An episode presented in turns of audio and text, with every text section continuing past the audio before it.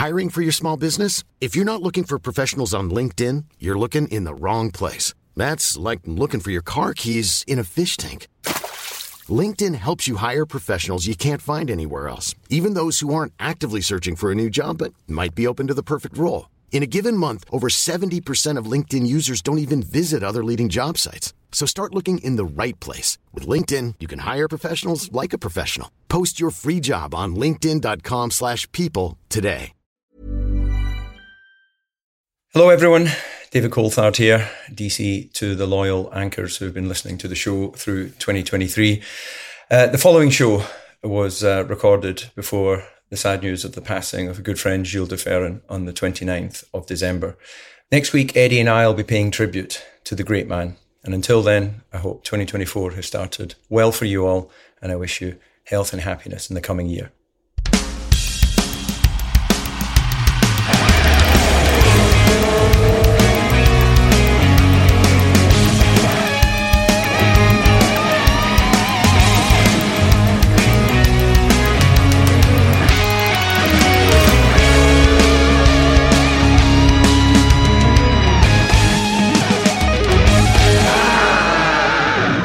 Hello, and welcome to Formula for Success. I'm David Coulthard, and alongside me, virtually once again, is the one and only Eddie Jordan. Wow, DC. I just thought that maybe my luck had changed for the new year and I might be rid of you, but you're still there. But anyway, um, David, this is great. And starting a new year like the way it is, so we've got lots of things to talk about. We have indeed, we have indeed. So, very quickly, um, Happy New Year, EJ. And second of all, how was the motherland? Did it treat you well? Because you were in Dublin. There's something about Irish Guinness. There's something about Irish pubs. There's something about folklore and lyrics and poets.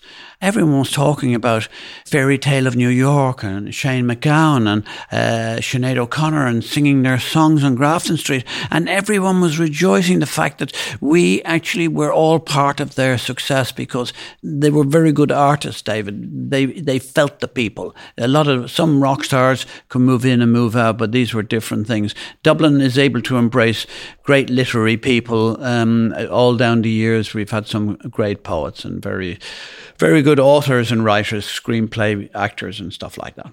Yeah, no, absolutely incredible. You guys have the, the gift of the gab, I think is the is the expression.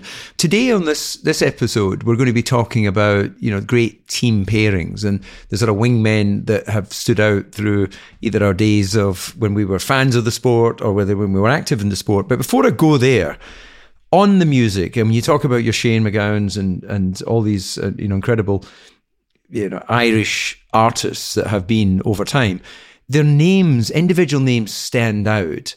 But of course, they're only as good as the team of people behind them because if the music's not played well or it's not arranged well, because presumably they're the the lyricists and they're the the vocal cords that bring it to life, but they don't do it all on their own. So why do we why do we sometimes focus on the individual name of the star and, and we don't highlight the group or the band behind them? Um, but is that not the way it happens? When you go to the movies, you'll see the name of the leading actor. It'll be uh, Liam Neeson, or it'll be this guy, or uh, whoever. Um, and that's what draws the people to the crowd. If you go and want to see the, the Rolling Stones, you, you want to see Mick Jagger, don't you? I mean, uh, does anyone know who's the new drummer of the Rolling Stones anymore? People may remember Charlie Watts, who was an absolute legend and a genius, but that's only because I'm a bit of a fan. Whereas um, it is the front man. I mean, you talk of U2.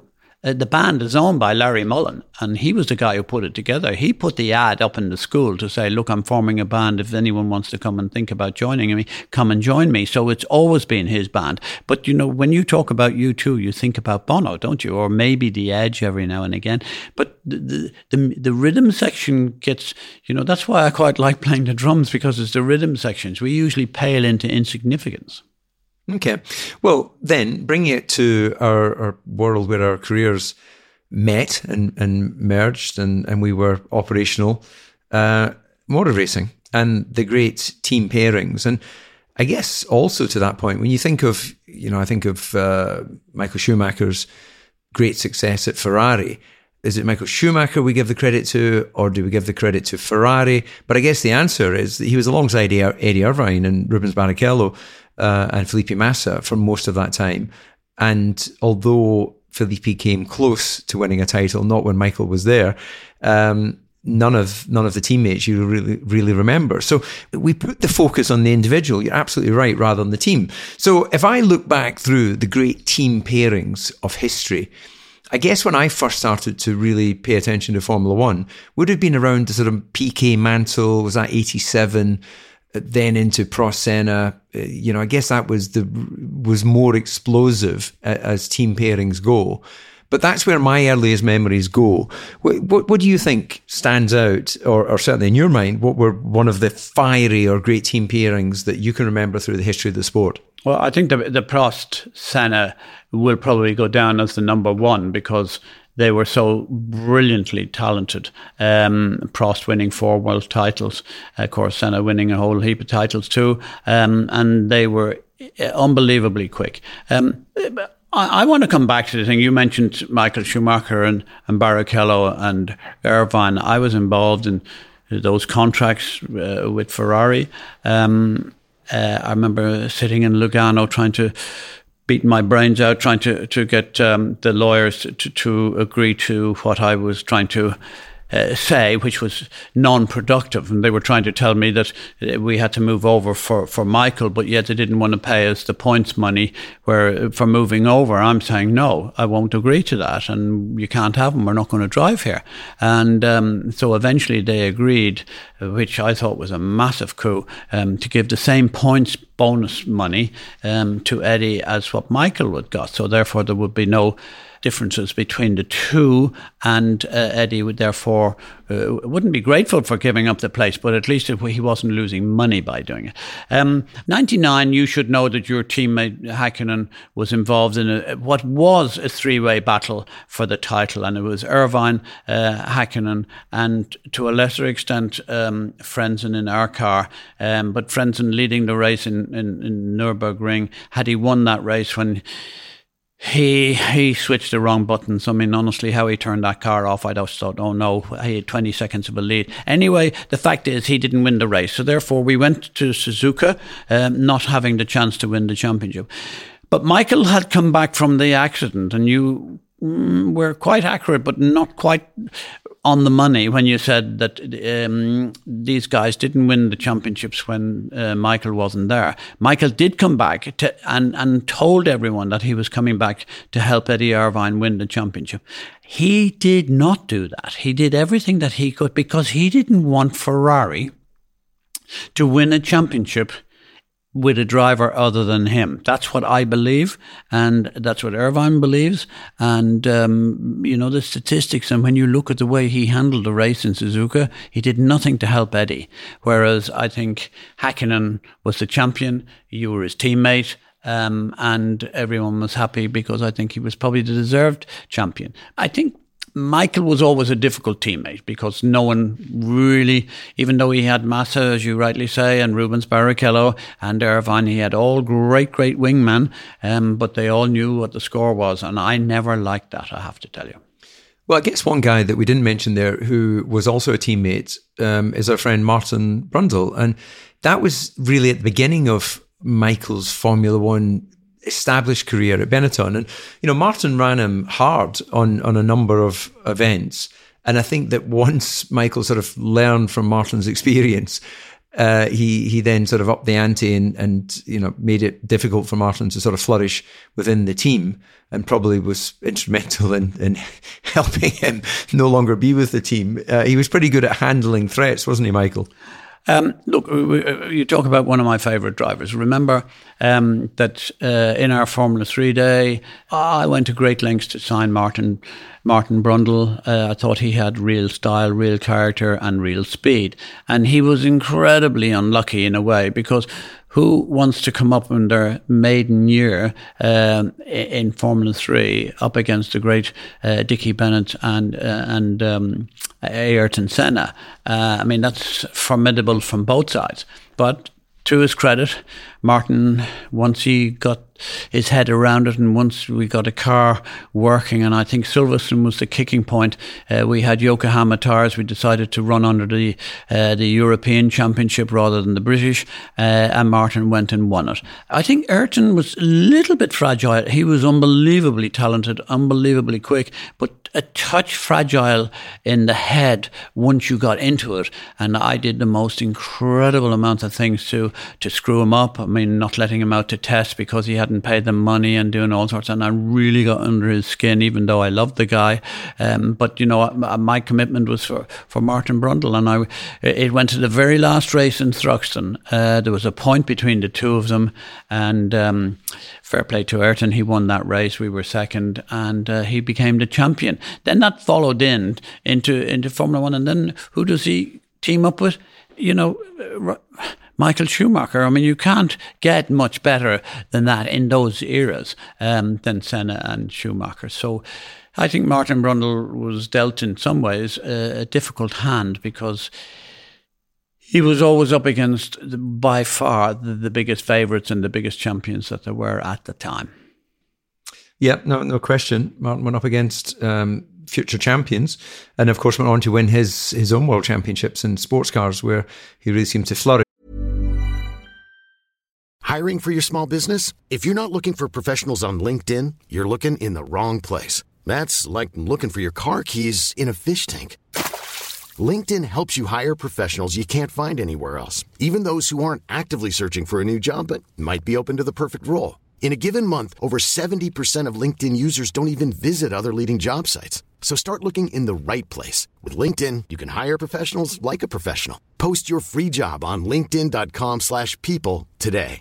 When you're ready to pop the question, the last thing you want to do is second-guess the ring. At BlueNile.com, you can design a one-of-a-kind ring with the ease and convenience of shopping online. Choose your diamond and setting. When you find the one, you'll get it delivered right to your door. Go to Bluenile.com and use promo code LISTEN to get $50 off your purchase of $500 or more. That's code LISTEN at Bluenile.com for $50 off your purchase.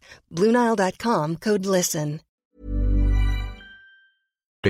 Um, what do you think about uh, how we'll look back on? Cause it's still relatively fresh, isn't it? The Mark Webber, Sebastian Vettel. Well, I guess we're going back to between 2008, 2012, but still seems fresh in my mind. They, they had quite a, uh, you know, explosive relationship. That, that famous Malaysian race where the call was given for them to bring it home in formation and then only for Seb to overtake. Uh, I think we spoke about it actually on, on the podcast with uh, Adrian Newey multi 21. I wanted to know exactly what it meant. But then there was the big accident, if you remember, was that Turkey? Yeah, the two of them ran into each other. I mean, that must have driven the team and Christians. That was mad. And then Silverstone, when he was, uh, you know, the great thing, Mark is not very shy when he, needs to be out there. And uh, at Silverstone, he was out there and he says, not bad for a number two driver. And I think uh, he, took over your seat, or I yeah. could be wrong. No, well, Mark was there when when I was there for, for a couple of years, and then Seb Vettel came from Alpha Tauri, uh, Toro Rosso, excuse me, uh, and and took over where when I retired. But when you actually look through the history of the sport, you know, you had was it Pironi and Villeneuve? They were an explosive partnership at Ferrari. They fell out, and then I think it was uh, was it the following race. Sadly, uh, Gilles Villeneuve lost his life in, in Zolder. There's never really been what you could call amicable teammates when they've both been, let's say, evenly matched, uh, when when they've both had a chance of winning Grand Prix, it tends to get a little bit spicy. Are you making reference to the fact, because on the basis of what you just said, I'd like to know what is your particular position about you and Mika Hakkinen? Are you saying that he was much better than you, or are you saying you are much better than him? Could you enlarge on that there, David? Because they, I'm confused. Listen, they, I, don't know whether you're stroking yourself there or you're stroking him. Uh, neither. Um, but look, the there's opinions and there's facts. And the facts would show Mika was a two time world champion, which I was not. So Mika was uh, a better all round Grand Prix driver than I was. But we had our moments of going wheel to wheel and we had our fallouts. And I think that's the point, really. The, the, the whole thing about trying to discuss the big driver pairings, they tend to be really the biggest management challenge that the team principal, the team owner has when you've got two drivers that really have a chance of of going for victories. So, who were the two drivers that you had throughout your your tenure as a, a team owner that you were difficult to manage because they were both at each other's throats? Uh, well, I, I would have to say um, somebody who now lives in Cape Town, and, and, we had dinner with, with Adrian the other night, and that, that's Ralf Schumacher. Ralf Schumacher and Jarno Trulli. My God, uh, I was so upset with them. Was it? Was he cracking jokes la- all the time, uh, Ralf? Because you know, I, a German joke is no laughing matter normally. Oh, come on, David, give them a break. He makes bloody great better wine than you and I would make. Um, that's for sure. And his hospitality is quite simply staggering. Uh, he's a lovely guy. I'll not have a bad word said about Ralf Schumacher. I think he's a. I think he's a lovely guy. I like Ralf very much. Are I'm you sure? Are you being genuine did he here? Crack you any one-liners? Ah, how will I change the subject here quickly? But anyway, the reality is that Jarno and he, despite me shouting and roaring at them in, um, I think it was one of the few races that I we went to in Argentina, which I loved by the way. It was a great place. Believe it or not, Gary Anderson always said that the seven, the '97 car was better than the '98 car. The '97 car was particularly strong, and um, I get the impression that Jarno was in second place, but wasn't prepared to give it up for Ralf because he was much quicker. And they came to the hairpin and they ran into each other. I went absolutely ballistic. If you can't imagine uh, anywhere as a I censor uh, of any country, even the most liberal censor in the world would have censored what I said. I was so vicious with them. I told them that they were two total wankers and that they didn't deserve to be in the car and I was going to sack them when I got them back out. I'd calm down then afterwards when, but I was, I, I, I never saw the funny side of that because in, in my opinion, they cost us in uh, one two. Uh, I know you go on about races that you should or could have won, David, uh, and I, have always been supportive of what you said. But this is one occasion that um, it was taken away from the two drivers. And did they crash out? Uh, Ralf finished third in the end. Um, Ralf did finish third, um, which was some salvation from the end, but it was very poor. Oh my God! I'm, I'm, well, look, I didn't recall that race, and I'm very sorry, but I can imagine. I, I, I actually, I can only imagine because I've never seen you that angry, but I've seen you angry, and I can imagine you were off the scale there. We had never won a Grand Prix at this stage, and. Um, we just recently, the previous year, we'd had the pole position with Ralf and with um, Rubens in, in, Spa, and we could feel that things were turning slightly in our favour, and it was a matter of getting sponsors. And Benson and Hedges came on board, and we had a, a, a decent chance of getting money from the Deutsche Post and various other things. Um, and I felt really good about the team, and we thought we had some brilliant young engineers, and so for them to crash like that was just sinful. I felt there was a very low regard for the team in itself, and I sat them down. I reminded them.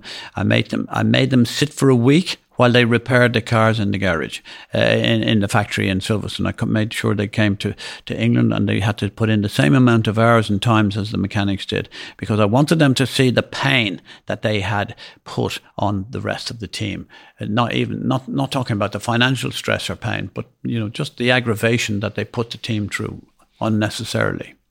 Well, when you talk about teammates coming together, you know, I had couple of comings together with Mika during my time. He spun me around in Estoril in Portugal, 1996, and there's a photograph of me giving him the bird as I'm facing the wrong way as he passes me. So it was always my quick reactions and frustration.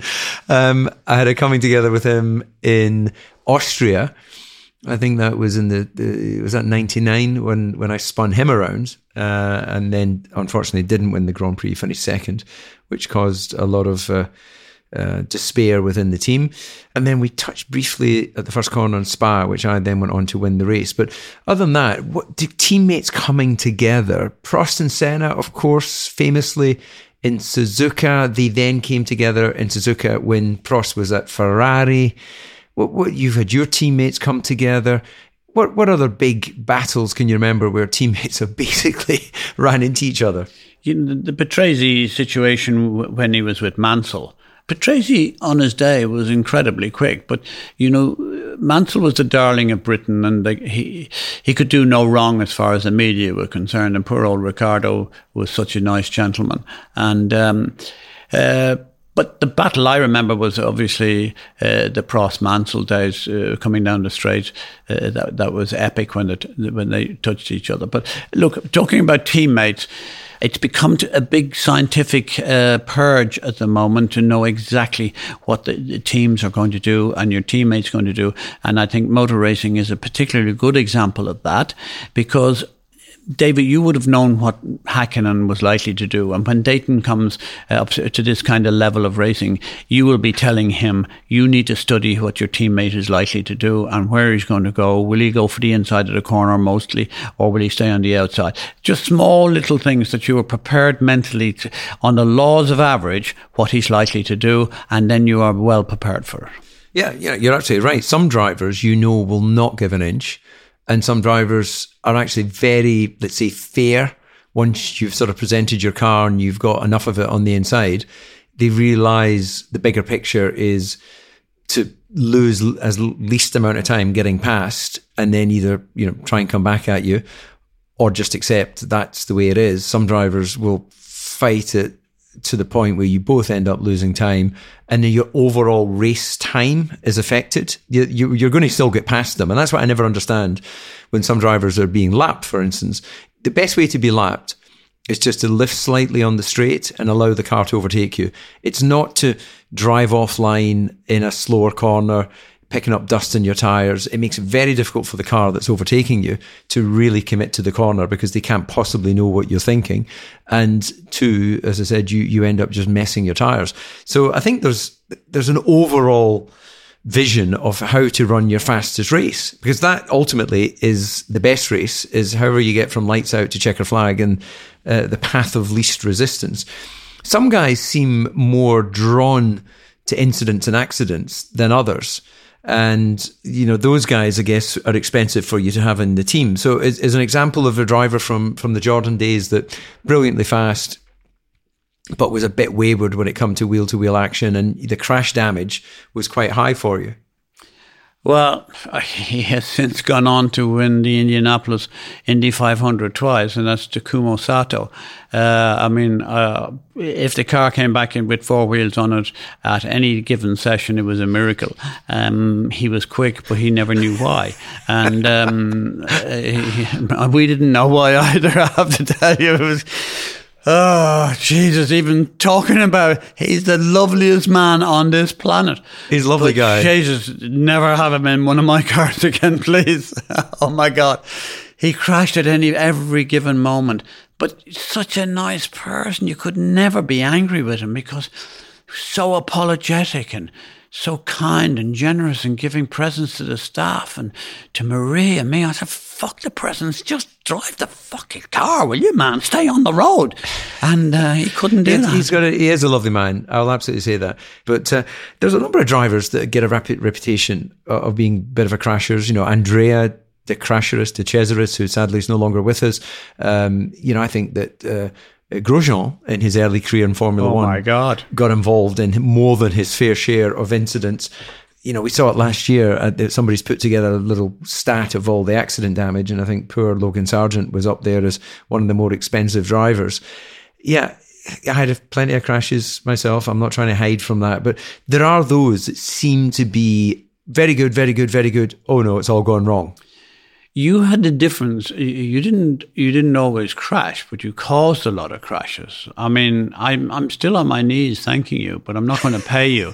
I mean, Spa, you wiped out the whole grid at the start, blaming poor Eddie Irvine, and then you decided to take on Schumacher. But what you have is an unbelievable. I'm not sure poor Eddie Irvine's the correct uh, description. Very wealthy Eddie Irvine, uh, and rightly so because he's a genius. But you have the ability of always, which you I never saw any other driver getting away with that. When you had a crash, most drivers uh, listeners, you will see them, they're in the car and they're shaking their head and then they take their helmet off. DC never took his helmet off for fear someone will come out of the bushes and punch him because he caused, he caused so many accidents. He realized that someone was going to shoot him or kill him or punch the head off him. So he decided the best way out of this is leave me helmet on. Well, uh, the, truth is, actually, I couldn't afford a custom fit helmet. So, you, with this shape of square head, by the time the helmet went on, it took two people to get it off. I couldn't get it off myself. Let's move on to some listeners' questions, I think. So there's one here, Ethan Ford. Yeah, but before you answer that, please, David, I, have got to stop you because tell me, people talking about, there was a lot of situations where tire management is becoming so goddamn boring for the punters watching it on the television. Um, and um, do you think it's possibly now the time to to bring some competition to the actual manufacturers? So we remember when when Goodyear were there, and then we had the the Bridgestone, and then we had uh, different other manufacturers, and uh, Michelin, of course. And I'm just thinking, do you think that Pirelli have um, done such a remarkable job that it might be good for them that another competitor be introduced. Competition improves the breed. Competition improves us as human beings. Competition improves goods and services. Competition improves racing. So there is no doubt in my mind that everything would get a little bit better if there was competition. Now, Pirelli have done a fantastic job of delivering what's been asked of them in terms of where we were with the previous tyres, coming with the bigger tyres, and there you go. They win every Grand Prix. I, I, I, go uh, when when Paul Hembery was there, I'd go and shake his hand and say congratulations on winning the world title at the very first race of the season because that's the only the only people that know they're going to win the championship because they're providing the tires. So no doubt it would get better. But the the argument that would be put forward would be that it would increase operational costs in having two manufacturers, uh, and that's factual in as much that you'd have two groups of tire technicians traveling around the world with all of their tires. It would mean, I guess, potentially that uh, there wouldn't be quite so much revenue from the advertising that Pirelli have around the track, although I can't assume that or can't presume that it would be impossible for both tire manufacturers to to advertise in the same way that you've got Mercedes safety cars and then you've got Aston Martin safety cars. But I just don't think there's a, a desire right now to to have a tire competition. But I think it would be better. And you know the other thing it would do? Sometimes it would be Pirelli that had the right tire for the circuit, and sometimes, let's say for argument's sake, it was Bridgestone would have the right tire. So you would naturally have this, you know, competitive shift circuit to circuit based on the only thing that touches the ground, which is the tires. One thing as a team principal, I must tell you, um, David, because I was there in this type of era when there were different manufacturers, and the main manufacturer being whoever, we say a Michelin, it would go for the Renault team and it would go for this. And, and, they would pick the teams that they thought could win the championship, uh, naturally enough. And they would pay them accordingly because there would be a very significant budget there. And, um, I don't know how you would get the competition in there without having the free fall of the big money, and I just don't know what's going to happen. So maybe we should just leave that particular question. Incidentally, that came from Alan uh, in Dublin. So, Alan, thank you very much. And uh, Dublin is rocking at the moment, so well done to you. Um, so, DC, there was another question there. If you were a team principal of Coulthard Formula One team, and you've decided that you have free choice of everyone except Max, what two drivers would you go for? Well, I put Lewis Hamilton in there for sure uh, as as someone that is is just a winning machine when when things are you know when the vehicle is below him, and I think for if money wasn't an issue and all that sort of thing, I, I would do one of two things. If, if, this is fantasy Formula One, I'd put Fernando alongside him mm. just to see when we asked the questions about the great rivalries. They didn't really get along when they were teammates back in the McLaren day the first time, but how would it be now? They're one's what 38, 39 in the case of Lewis, and the other's 42. But if it wasn't uh, someone like a Fernando, I'd go for a young, developing uh, rookie uh, to learn off of Lewis for the future. So that could be an Oscar, it could be a Lando, it could be a George, um, you know, Charles. They're all they're all great drivers. Uh, and uh, again, Stephen, thanks for for the question. But um, I'm a huge uh, fan of, of um, Leclerc, and I'll probably have him in there for sure. Lewis would be very hard to overlook. That's for certain. Time, years, and not necessarily in his favour. But I'd be sort of thinking of further down the road, so therefore I wouldn't have Alonso in there, and I wouldn't have Lewis necessarily. Um, and I think you know, I have a real soft spot for Albon. I just think that given the right situations that I think he could really, really be mustered. And I would like to see at some stage that he given the chance alongside Max, because I think he might be a big surprise. But that doesn't mean that I'm picking him. I'm, I'm, I'm, I'm hedging my bets here. Uh, I, I, I'm, I'm going for Leclerc and, and Lando, to be honest. That would be what the team I would like. Okay. Well, good to know, EJ. Um, I think couple of light-hearted ones just to wrap this up and take us into the uh, the, the, beginning of this new year. Uh, you've just been in Dublin. We've got someone asking, uh, "What's your favourite pub?" Who is it that was asking me that? It was uh, uh, uh, oh, Phil. I'm trying to find it. Who was yeah. the chap who asked that question? So the problem is, Phil, if, if, you keep looking there, David, why don't you put your glasses on? Are you too vain to put the glasses oh, on? yeah, they help I put my glasses on. Is that Sil or Chill? no, chill is what you're doing at the moment, and um, is. Okay. Uh, it, I think it's coming from Cyril. Which uh, do you own a pub in Dublin? No, but I paid enough money over the counter that I probably should own a pub in Dublin. But there are classics. Play customers would go mad if somebody came in and tried to paint the wall. Um, they, they go, the friction, oh my God, why have you done that? You've destroyed the pub. The pub has to be the same as it was 75 years ago when they say, ah, oh, Ronnie Drew used to come in here and, and this guy used to come in and uh, that guy. But the reason why I like O'Donoghue's was that's where the Dubliner started. The Baggot Inn was different because the Baggot Inn was great for pints, but that's where Thin Lizzy came from, Van Morrison. Uh, all the guys started with maybe 50, 70, 80, 100 people in the bar, all just drinking pints and listening to the music. Whereas O'Donoghue's was very much folk, and that's where the Dubliners came from, Ronnie Drew and the history. And, and we talked about Shane MacGowan over the last couple of weeks, uh, but he was the difference. He, he was not a great singer, but he was a great, and I urge people, please, please, please, download the words Sitting on Top of the World. That song is amazing because all those words that he said are so relevant to today. And um, it's a great set of lyrics. And so he goes down as a poet, just like a bit like Bobby Dylan. Um, um, uh, these guys are inspirations to all of us. And when we lose them, um, I think we'll have lost a major part of our life. Yep. Nice words, EJ. Uh, fun fact there's more pubs in Ireland per capita than any other country in the world. You, you're a land of the pub. And why pub, am I? Uh, why am I not even remotely surprised? right. We're wrapping up this episode. It's been absolutely wonderful. That's it for today. Thank you to all our listeners for joining us. And we'll, of course, be back next week. And remember to follow Formula for Success on Spotify or wherever you listen to your podcasts. And you can find us on social media with the handle at F1 for Success. Well, EJ, it's a happy new year from me, and I'll leave it to you to wish all our listeners, our anchors, the very same. 2024 is going to be huge in motor racing, but it's going to be huge for so many different people. We wish them every success. And uh, DC, we've got lots and lots of new talent and lots and lots of big celebrities to come on board.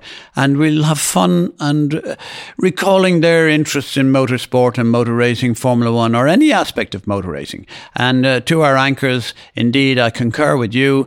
A mega, mega, mega new year to each and every one of them.